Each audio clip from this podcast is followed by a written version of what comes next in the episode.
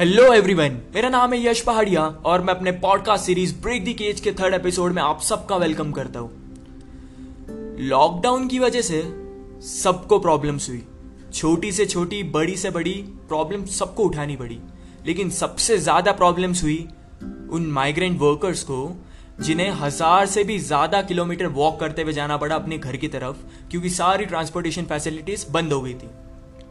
तो ऐसे ही migrant workers का एक 20 लोगों का ग्रुप वॉक करते हुए जा रहा था अपने घर की तरफ।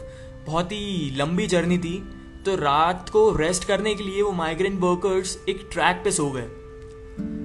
और जब वो उस ट्रैक पे सो रहे थे तो एक कार्गो ट्रेन उस ट्रैक से क्रॉस हुई। अनफॉर्चुनेटली 16 वर्कर्स की डेथ ऑन द स्पॉट हो गई। ये तो सिर्फ एक इंसिडेंट है, ऐसे कई सारे इंसिडेंट्स हमने पढ़े होंगे या सुने होंगे जिसमें माइग्रेंट वर्कर्स का एक्सीडेंट हो गया वॉक करते वक्त और काफ़ी सारे माइग्रेंट वर्कर्स इंजर्ड हो गए। कोरोना वायरस, पैंडेमिक, लॉकडाउन, इससे हटकर एक स्टोरी मैं आप सबको सुनाना चाहूँगा। तो ये स्टोरी एक लड़के की, उस लड़के का नाम मैं इस पॉडकास्ट में नहीं लेना चाहूँगा, तो एक हाइपोथेटिकल नाम, जैसे मैंने पॉडकास्ट फर्स्ट में लिया था, एक हाइपोथेटिकल नाम हम अज्यूम कर लेते हैं, जैसे राजेश। तो ये स्टोरी है राजेश की, स्टोरी एकदम रियल है। तो राजेश अपने फैमिली के साथ एक बिहार के छोटे से विलेज में रहता था। उसके फैमिली में उसके पापा, उसकी मम्मी, 3 छोटी छोटी बहनें उसके साथ रहती थी। तो उसके पापा एक जगह पे काम करते थे जहाँ से डेली वेजेस उस फैमिली के पास आ जाती थी। ज़्यादा इनकम नहीं थी उस फैमिली की, बट वो फैमिली काफ़ी हैप्पी थी, बहुत स्वीट फैमिली थी वो। तो डेली इनकम आ जाती थी राजेश के पापा के पास और उस इनकम से घर चलता था। तो एक दिन राजेश के पापा को एक जॉब ऑफर मिला।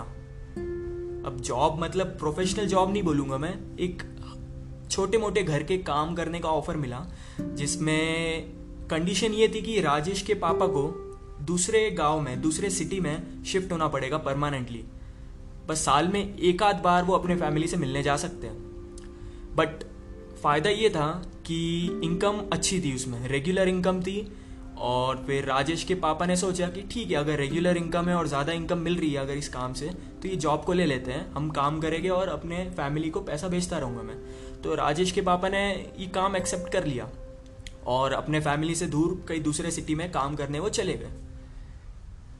थोड़े टाइम तक रेगुलर वो अपने पैसे अपने फैमिली को भेजते रहे, बट कुछ समय बाद राजेश के पापा ने पैसे भेजना बंद कर दिया।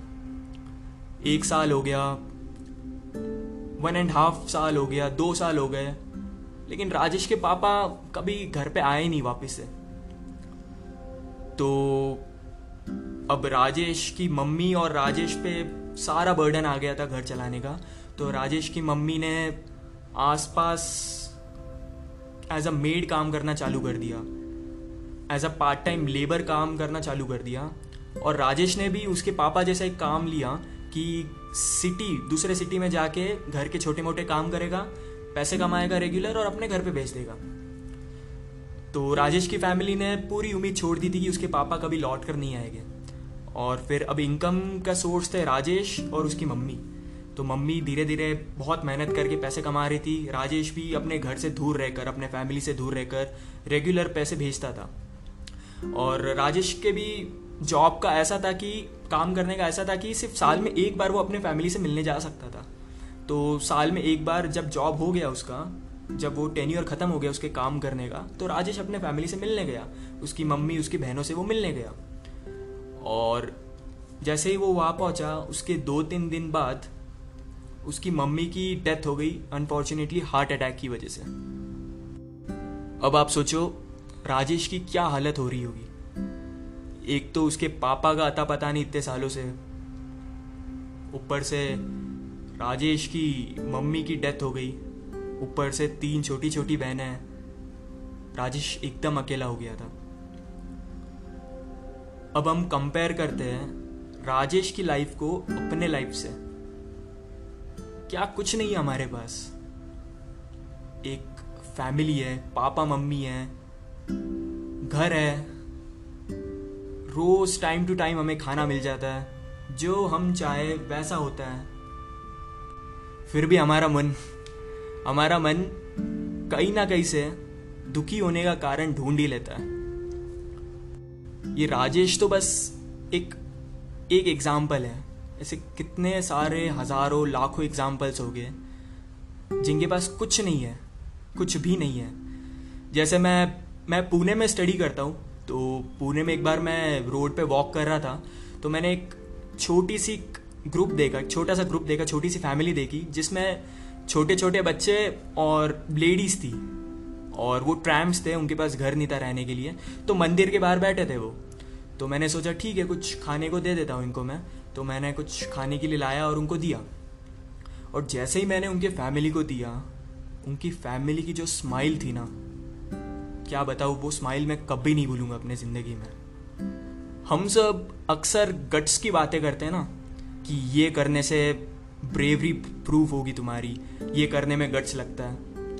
पता है असली गट्स कब लगता है? जब हमारे लाइफ में काफ़ी सारे अप्स एंड डाउन्स हैं, और उन डाउन्स में भी अगर हम स्माइल कर रहे हैं ना, वो होता है असली गट्स, वो होती है असली ब्रेवरी, असली हिम्मत। हम सब हमारे लाइफ में जो चीज़ें मैटर करती नहीं, उसको लेके हम सब दुखी हैं। अगर हम राजेश की फैमिली या माइग्रेंट वर्कर्स की फैमिली से कंपेयर करें खुद को, तो हमारे दुख कुछ भी नहीं है उनके सामने, कुछ भी नहीं है। अगर कुछ ना होने के बावजूद भी वो पुणे वाली फैमिली स्माइल कर सकती है, तो हमारे पास सब कुछ है, हम क्यों नहीं कर सकते?